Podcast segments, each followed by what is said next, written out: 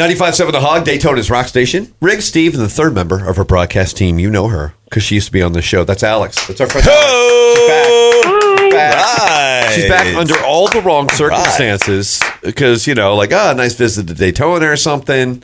That would be one thing. But man, yeah, I, you and I messaged yesterday because we both uh, are friends and fans of Wayne Swinny. And uh, Yes. it was uh, brutal news yesterday. And uh, you and I talked each other through it. And um, obviously, it was uh, it's just, devastating stuff. But we've had so many good times. And I'm quite sure that you would agree that he would uh, just want to talk s- crap about some of the stories and stuff, right? He would just want to ha- have people talk about those good times we had with them, right?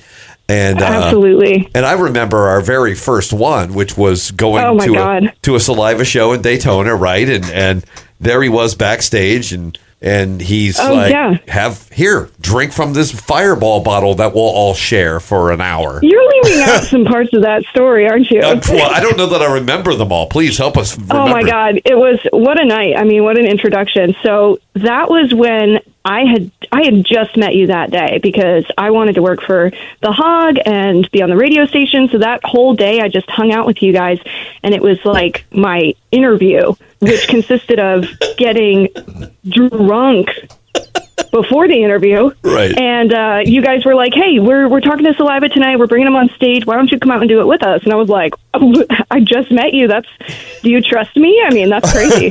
so we went to that affliction store where you guys were doing the interview. I said, "Hold on, I'll be Oh, right yeah. back." Because they were like, "Oh, are, are you doing the interview with us?" I said, "Well." I actually, it's bike week. I'm trying to make some money. I have to go across the street and win a booty shaking contest really fast, but I'll be right back. so That's I did that. You did the interview. Um, I came back over with this big Jack Daniels backpack that I won, and they were like, "What did you did you win?" I was like, "Of course I win." Like, well, come on, let's Yeah, go. please. So then we all start walking up this. Hmm? Yeah, but like, please, how dare you question whether or not I won? Exactly. yeah, like guys, come on. So then we started walking up the street. You told me that Wayne loved Fireball, and I loved Fireball. So you and I obviously got along, and then Wayne was introduced to the mix. So it was awesome, and the three of us just clicked immediately. So we're throwing back Fireball, and then we have to walk up the street for their show. And he's carrying his guitar in his right hand and his cup of Fireball in his left hand. But we're walking on, you know, the opposite side of the street. So all of the motorcycles that are parked up Main Street are on his right side. And he just he keeps, you know, he's looking over at us, he's having a conversation with us, and he keeps knocking into these bikes with his guitar. And every time it happens, he's like, "Oh, oh," and he takes like a couple steps over, but he just always wanders back to knocking into the bikes. Like a really, like, really crowded sidewalk, and he's, he's Very. just not getting it. Attracted. Oh my god! I was like, Wayne, left hand carry. Like, what are you doing? And so he stops and he was like, Oh my god! Like the most obvious solution to the whole thing was just put it in your other hand, man. like this doesn't have to be happening. So he, a couple years down the line, like I guess that had enough of an impact on him. He got that tattooed on his right arm, and he texted me about it. I said, Alex, I took your advice. Left hand carry. I'll never forget that. It was like some sort of metaphor for like just stop and pay attention and choose the most obvious solution. Like slow down, look at the whole situation, Right. and get it together.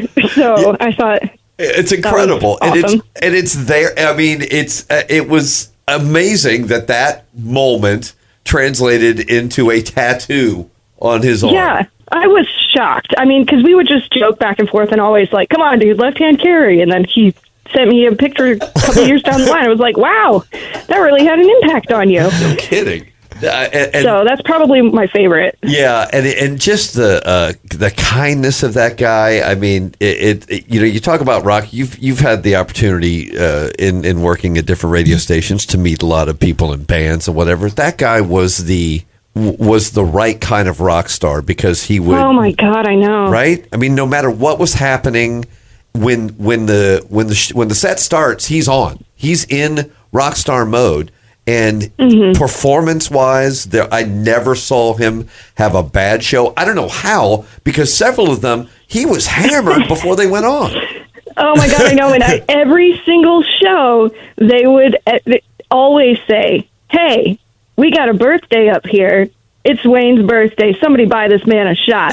He likes Fireball." Every single show, so hilarious. But yeah, he was always on. And what I really liked about him is that he was always so respectful. You know, I personally, you know, I was in my early 20s when I met him, and when you're around like band guys, they kind of get full of themselves and they feel like they can treat you any kind of way if you're like a young woman. And he never, he was always so respectful of me. I mean, one time I had to stay with them. I had nowhere to stay that night because I had just moved to Florida and the hotel that I was supposed to stay at was overbooked. And so, because I wasn't a real guest, you know, they were just Yeah. letting me there on a favor.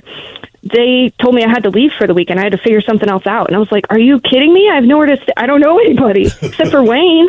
And they were in town that night for a show. And I was like, Hey, I promise I really have my stuff together in real life, but like this is, you caught me on a bad weekend. Right. I'm going to come to your show. Can I stay with you guys? Please. And he was like, Of course, no questions asked. Like, we'll get you another bed. Don't worry about it. You're staying with us tonight. And he didn't try anything. He, we just had so much fun drinking Fireball and talking. Like, it was a blast. And so I really didn't know how that night was going to go. If he was going to start like assuming he could do whatever just Sure. because like I owed him, you know, he would never do that. And I was like, this guy's the real deal. He's awesome. And I love him for that. Like we just great times. Our old friend Alex is with us talking about the late Wayne Swinny. We'll talk more coming up on the Morning Hog on 95.7 The Hog.